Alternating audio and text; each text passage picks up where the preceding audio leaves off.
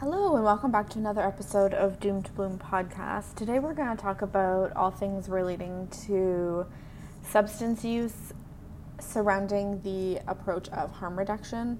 I know there's so much stigma and shame and questions and stereotypes about harm reduction and why can't people just stop using substance instead of work to reduce the harm. So, I'm going to talk about that today, and it's also just a solo episode. So I'm back. Hello. Hi. Welcome to Harm Reduction 101. So I'm kind of going to jump a little bit, but what I've done is I've researched about this topic as well as a bunch of experience that I have just working in the field and working with individuals in my full time job that struggle with substance use and addiction and why the agency that I work with, or work for, I guess, does have a harm reduction approach. So, before we get into the nitty gritty, I think it's important to just understand what harm reduction is. And so, here's a bit of a description for you. Now, keep in mind all of the research and all of the information that I'm going to share is all from Drug Policy Canada, Public Health Canada, um, Canadian Mental Health Association.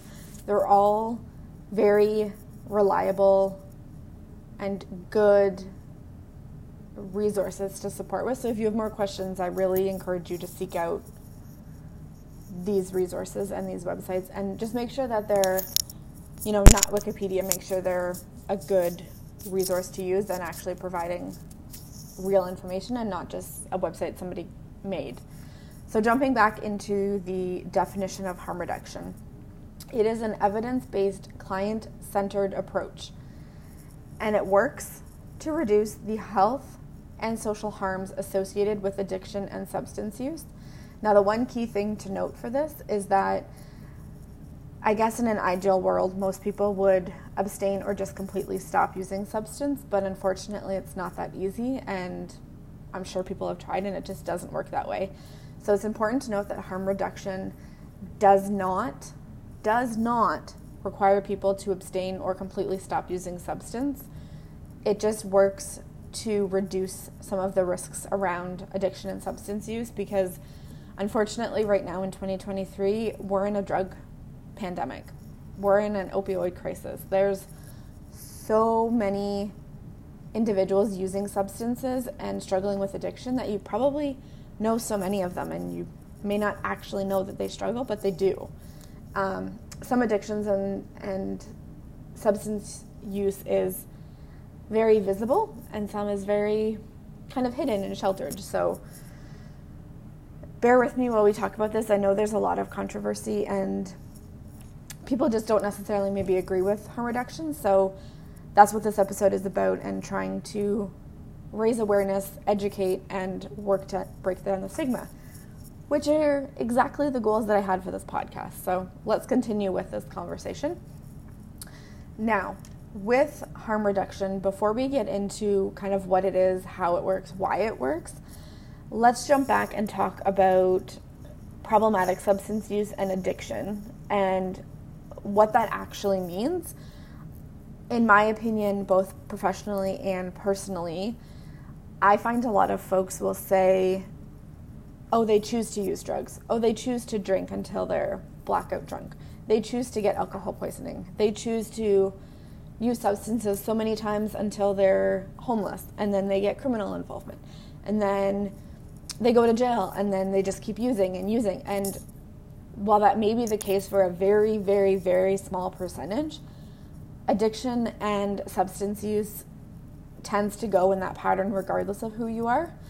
Again, I always say that mental health doesn't discriminate based on any factor, any age, any gender, any sexuality, any ethnicity, any religion, culture, and the list goes on and on and on. Addiction and substance use are the exact same. Everybody in any category can struggle with substance use and addiction, and they do. It's just whether it's known or not. And again, that's why I say that there's a lot of people in our lives, both personally, professionally, and otherwise, that struggle with addiction that you might not even know. And sometimes it's masked so well that you really would have no idea until they come forward and say, Hey, I have a problem. I want some support with this. So, going into kind of the addiction and problematic substance use, essentially a person's experience with addiction and or substance use is different for every single person. And there is evidence backing this up, but there is multiple contributing factors that are biological, psychological, and social as to why somebody may struggle with addiction and or substance use and mental health. So sometimes there's social issues such as poverty or barriers to getting supports with health that ultimately leaves somebody isolated or struggling to cope with pain or chronic pain or certain conditions, certain disorders. So they may, in partnership with the poverty and lack of financial support, lack of finances, may turn to substances to cope with the pain or the disorder or their stresses or whatever that may look like. Some of the other ones, kind of a mix of biological and psychological, but genetics. Genetics is huge. The way a person's brain functions. So, all of the different chemicals and neurotransmitters and all of that kind of stuff in your brain also supports you possibly struggling with substance use or addiction, or it might be the other way. And the way your brain functions and your genetic dis- predisposition, I think it's called, is what makes you not want to use substances or makes you less susceptible to the addiction. Some people are more addiction prone personality wise, and that is proven to be genetic and brain functionality, not necessarily just because they want to. The other big, big one that I see almost every day in my professional life at work is previous experience of, of trauma. Now, this could be trauma in adulthood, trauma in childcare, trauma in teenage years, any age range of trauma. And it doesn't necessarily mean that it has to be, you know, the worst of the worst for trauma. Trauma is trauma regardless of how quote unquote intense or severe it is for you trauma is still trauma and everybody's traumas are valid, but what my traumas may be is totally different from all of the people in my office that I work with, or all of my clients and my traumas are totally different. And there's a lot of reasons for that, but that's a whole other conversation. But experiences of trauma, there's studies that scientifically prove that a lot of the traumas that we've experienced lead to addiction and substance use because that's the coping mechanism. You know, partnered with maybe childhood trauma and trauma in your teen years leads to maybe you leaving the house, leads to you obviously not having the best finances or best housing situation, which could lead to poverty, which could lead to homelessness, which then leads, you know, there's, there's all these different doors that open and they're not necessarily good doors when it comes to that. However, it does happen, and I see it quite often. Uh, another big determinant of addiction and substance use is significant, like I said, but it's the access to resources. It's the freedom to not be discriminated against or kind of be targeted, I guess, if you will, and the social inclusion. There's so many different social determinants of health that also contribute to addiction and substance use but there's no single set. It's different for everybody because everybody is different in several ways. So I think that's important to note that just because somebody does use substance use, sorry, does have substance use concerns, or it's maybe a full blown addiction at this point, I think you need to kind of take a step back and realize okay, there's biological, psychological, social factors. Maybe the cultural or religious background says you know, you drink to celebrate. You drink when you're sad. You drink when you're angry. You just drink, drink, drink, and that's what the culture wants you to do. Or maybe there's religious views where drinking is unacceptable. So, in order to cope, you can't drink alcohol, but you can use cocaine or fentanyl or heroin or meth- methamphetamines. It really depends, but there's so many different factors. So, I really urge you to take a step back rather than judge ask, I wonder what's going on in their life. I wonder what they've experienced. I wonder what they're currently experiencing. I wonder what their social supports look like. I wonder if there's a way I can help. And honestly, the best way to help without you getting quote unquote your hands dirty in working with these vulnerable populations is just to not judge. Ease the stigma, ease the stereotypes of them. And just, you know, maybe it means you buy them a coffee if they're on the street, or you buy them a McDonald's meal, or you drop off a blanket, or you drop off a gift card. Just small acts really do go a long way when somebody is really, really struggling. So keep that in mind. Now, I think the other important factor to consider, and it's, I think it, even just saying important is, it, it's not outlining how important it is, but there is a huge, huge link between mental health and addictions. And so when somebody does have a mental health concern or diagnosis with an addiction or a substance use disorder, that is known as a concurrent disorder. And so it's hard statistically to know who actually has concurrent disorders because maybe people hide their mental health concerns because of stigma or shame. And maybe they hide their substance use. Maybe they hide both. So there's a statistics from CMHA, which is the Canadian Mental Health Association. So if you're in the UK listening or the US listening, this might be maybe a little different, but probably very similar. But research shows that more than 50% of people who are seeking help for an addiction also struggle with a mental health illness or diagnosis. 50%. 50%. That's half of the population that want support with addiction also need mental health supports. And now, I guess that brings me into the amount of stigma and discrimination that they face. There's there's so many different labels and myths and stereotypes about people that use substance, whether it's you know alcohol or if it's a harder drug like fentanyl or methamphetamines or it's just cannabis. Addiction doesn't have to be substance related. It could be gambling, it could be sex, it could be overworking, it could be a food addiction, it could be a video game addiction, it could be the social media addiction where the dopamine hits and you just need more likes and follows and it just continues to make your dopamine receptors create more and more and more until you crave more likes and more follows. It does not have to mean that addiction is only substance use related. But regardless of what the addiction may be, there is a lot of reasons why stigma and discrimination are important to bring up. It impacts the person. 100% it impacts the person. Could be on a subconscious level, it could be on a conscious level. But that stigma, that discrimination, that stereotype that they're facing, or maybe the labels and the myths that they're hearing about themselves or the population that struggles with addiction, that might lead them to have a fear of seeking treatment that might make them use the substance more or whatever their addiction is, they might engage in that behavior more because they say, oh, people think I am this way, so I may as well fill that role. Feelings of isolation, which might lead to heavier substance use, which might lead to overdoses.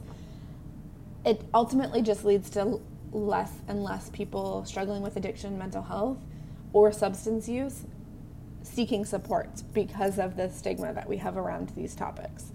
Now, obviously, harm reduction is way more prominent in the substance use areas, and I will touch on those, but I also wanted to just kind of take a step back from what what many people assume is harm reduction only in the sense of substance use and addiction and I want to tell you some examples that are in your everyday life. And this is a small list I came up with, but there is thousands. So I challenge you after hearing this list that I've come up with to think of more and to to just be aware that harm reduction is an everyday approach. It just doesn't necessarily only apply to addiction or mental health or substance use.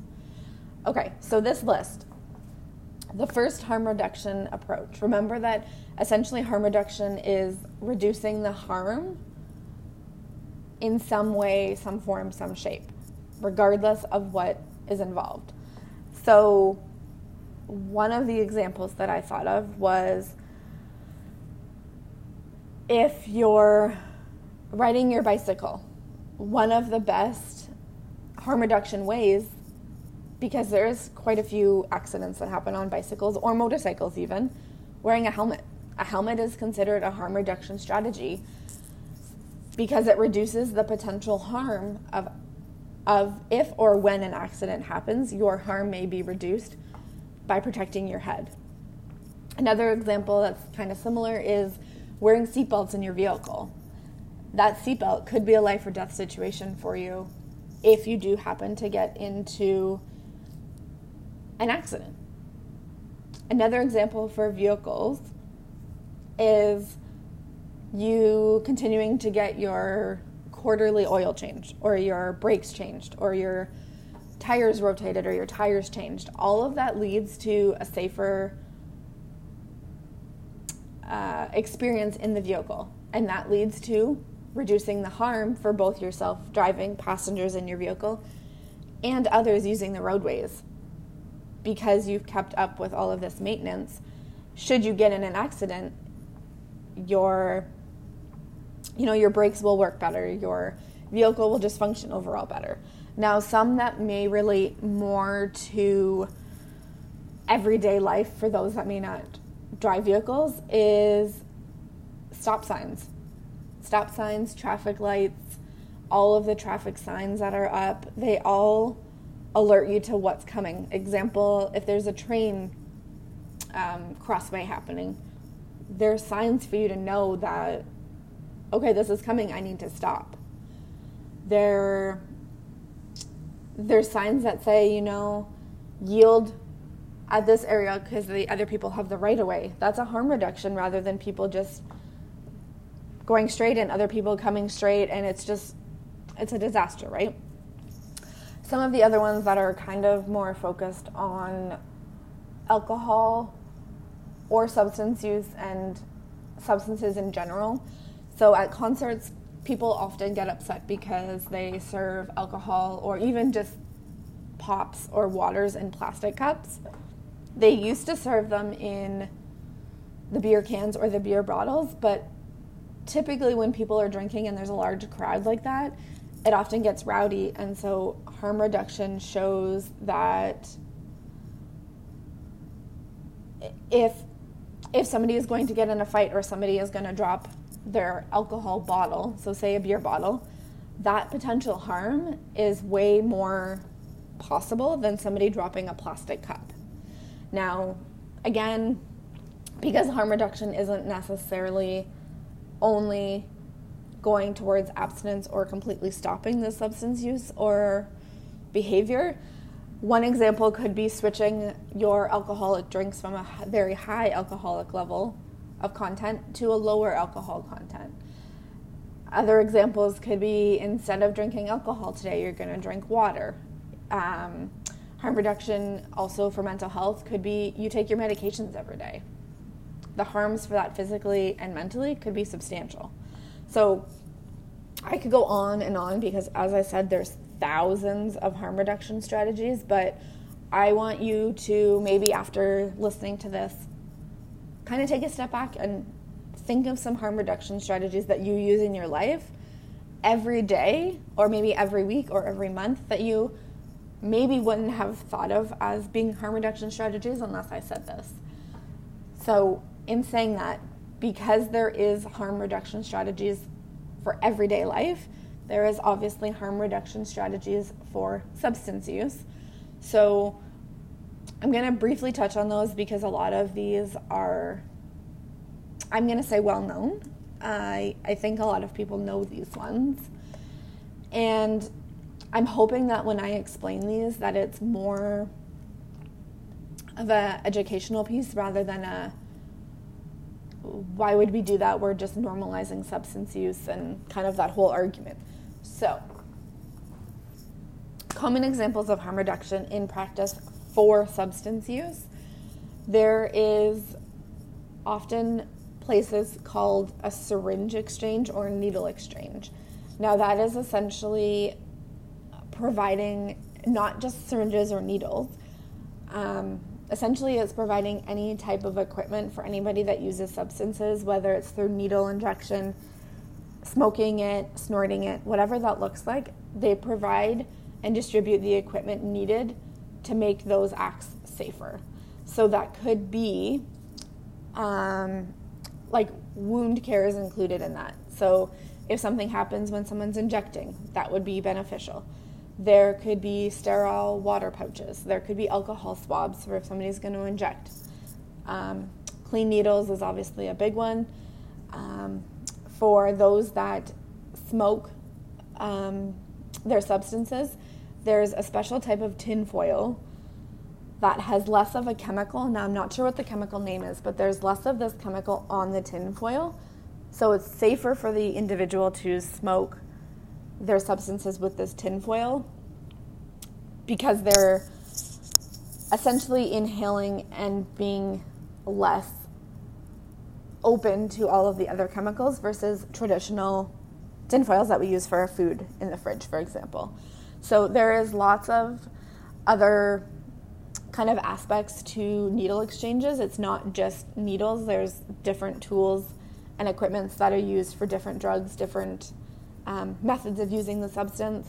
And I think it's also important to note, too, for needle exchanges, more often than not, they offer education, they offer testing, whether it's STD testing, whether it's HIV testing. There's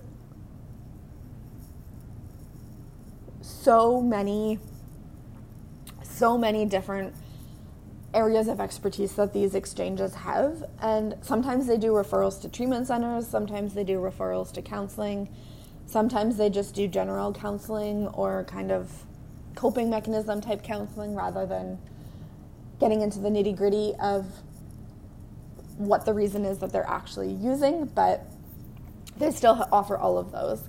Now, the next harm reduction approach that we see often in Canada right now, and it's free, is naloxone. So I can confidently say that Ontario and Canada is rapidly ramping up and scaling up on the training and distribution of naloxone. Essentially, it's an overdose reversal medication that can be used for anybody that you think might have overdosed or you know has overdosed, and it could be a lifesaver. It's as simple as that. It's not a matter of, well, I'm not going to help you because you've overdosed using the substance. It's going to be, I'm going to help you hopefully recover from this overdose and still be present. I think it's important to note that we can't save anybody that's already passed. Right? If an overdose happens, they have passed, they're deceased. There's nothing that we can do to support. So often with my line of work right now, we carry naloxone kits. I think I have three or four in my car right now. But if I have clients on my caseload that I know does use substance, I provide them naloxone kits, even if they're not using. Their friends might be using. They might be walking down the road, going to the mall, going to a grocery store the drug crisis right now is so significant here in Ontario, Canada, that I always give out naloxones whether they're using or not because if it doesn't save my client's life, it could save their friend's life. It could save a complete stranger's life on the road somewhere, right? You just you just never know who's using, how they're using, when they're using, how often they're using, so it's better to be safe than sorry. And I often think too I sometimes get a lot of feedback that, you know, why would I why would I use a naloxone kit for somebody that I don't know? And to me it's simple. That is somebody's person.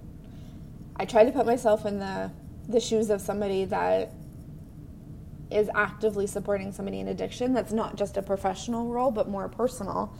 And honestly, to me, it boils down to that's somebody's brother, that's somebody's sister, that's somebody's aunt or uncle or best friend, that's somebody's child, that's somebody's parent, somebody's grandparent. I think once you take a step back from just the act of substance use or the engagement in substance use, they're just a person. they're trying to get through their traumas, they're trying to support themselves the best they can, and this is their coping. But it boils down to they are somebody's person, regardless of what the act is that they do. Now, there's also what's considered to be supervised consumption sites, and this is essentially a clean and safe space for those that are going to be consuming drugs to do so around others. So, essentially, they're using, and there is staff around that if something were to go astray or an overdose were to happen, there is trained individuals there to support them. And again, at these consumption sites, people get equipment that they need to make it safer use. They get referrals, they get counseling, they can get testing done for any um, diseases they think they might have, or just to kind of prepare themselves to know that they, you know, don't have this or they do have this. So if you do have this or you don't have this, act accordingly. And they laid that all out. Now, the other one, which is very controversial, for harm reduction is safe supply. I work with several clients on my caseload right now who do use Safe Supply, and essentially it is exactly what it sounds like. It is a,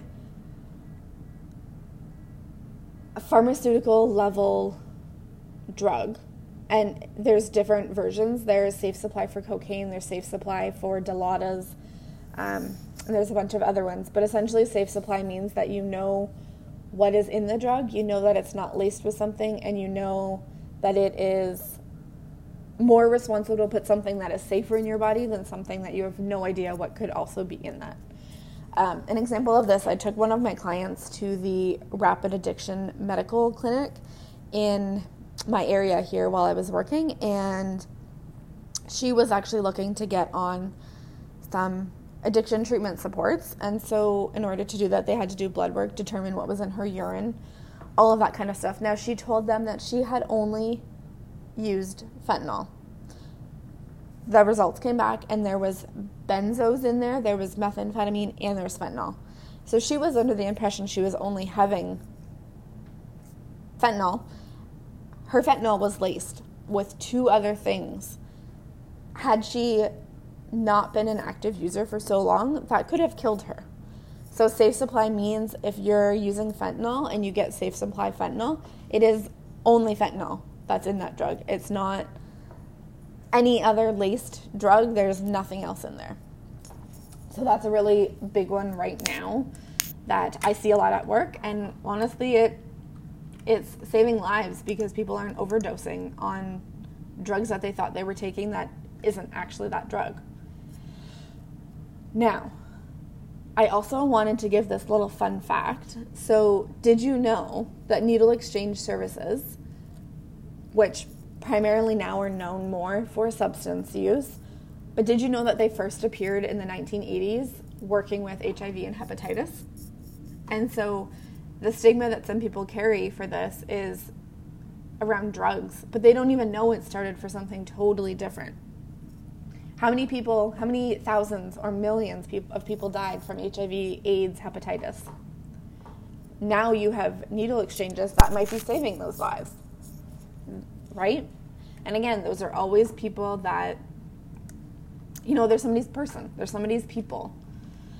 So I'm going to throw a couple stats at you, and then I'm hoping you will take some time and just digest everything I've told you. And if you have questions, please reach out, please research, please be curious, seek the answers, ask the questions, continue the conversation. So, drug overdose death rates right now in the United States of America are three and a half times higher in comparison to the other 17 Western countries. Three and a half times higher. This tells me people are actively dying with drug addictions. And you can't help somebody recover who's dead. So we need to be able to work on the treatments and the supports before it gets that far, before it gets to the end for that person and their family and their loved ones and communities. There is also a study that I found that says that data from around the world and primarily from the US suggests that treating problematic drug use as a health issue, I'm going to say that again, treating problematic drug use as a health issue instead of a criminal issue is a way more successful model for keeping communities healthy and safe.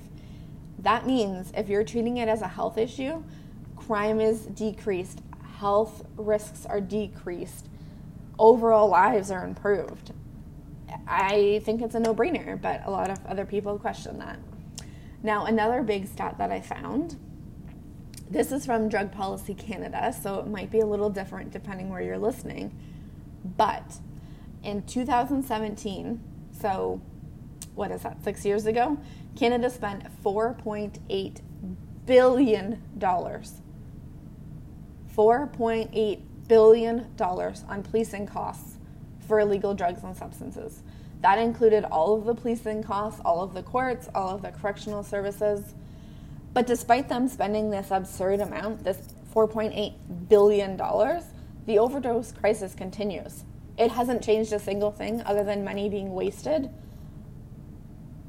in quote unquote supporting these people with substance concerns to not actually even get support. So take that with what you will, but I, I think that's a huge reality that we need to kind of open up to. Now, another stat for you North America's first sanctioned supervised consumption site saved the taxpayer system almost $6 million by preventing HIV infections and death. So, ultimately, what that means is that needle site, that safe consumption site, saved taxpayers within North America $6 million because those clean needles that they gave, the clean equipment that they gave prevented infections and people dying. Another one is let me see where's the other one here. To make this less about Canada and the States as well, supervised injection sites in Switzerland and Germany have reported reductions in the visibility of public drug use. So, not not that you're not seeing substance use, but you're not seeing it maybe publicly on the streets, in the parks. It's going more into the injection sites, which is great. In Toronto, Ontario, Canada, in 2017, the same year a supervised injection site began operating in Moss Park, which is in Toronto, the number of criminal offenses dropped. They dropped, with fewer assaults and fewer robberies there's been so many studies that say drug injection sites, safe consumption sites, needle exchanges, they don't cause an increase in serious crimes. They reduce it significantly. There is also another study here that this one says there was a opening of a supervised injection center in Sydney and it was medically supported there was no evidence to say that there was increased rates of robbery, theft, drug related crimes in that neighborhood. So again, it's suggesting, and there is studies that prove that it has dropped significantly. In British Columbia, which is in Canada on the west coast, a substance use study noted that public injection and syringe sharing decreased decreased by 5.5% after overdose prevention sites were opened. I think it's just, it shows a significant amount of benefits to both communities, policymakers, society as a whole, and especially those that are struggling actively with addiction or substance use. Now, in saying all of this, I really urge you to take a look at more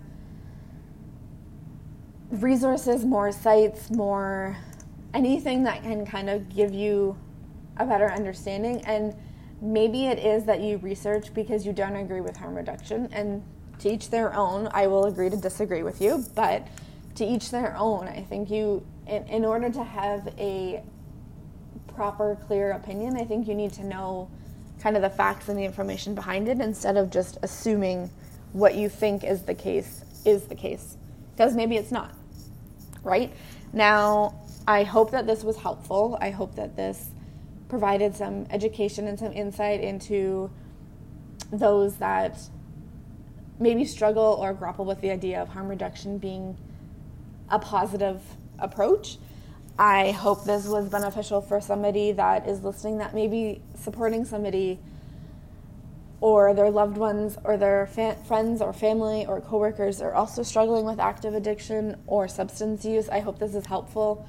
I hope this informed you that harm reduction doesn't just have to be substance use related or addiction related. Again, it's every day of your life, and there's so many different areas and ways and places that this shows up. So I urge you to take a couple minutes after listening to this to think of some harm reduction techniques that you use in your life every day or every week or every month and just know that those are reducing the risks for you similarly to those that are using substance the harm, harm reduction approaches we're using with those also reduces the risks for them i again hope this was helpful and welcome back to some solo episodes. Stay tuned for some more and until next time i'm sending you lots of love and lots of light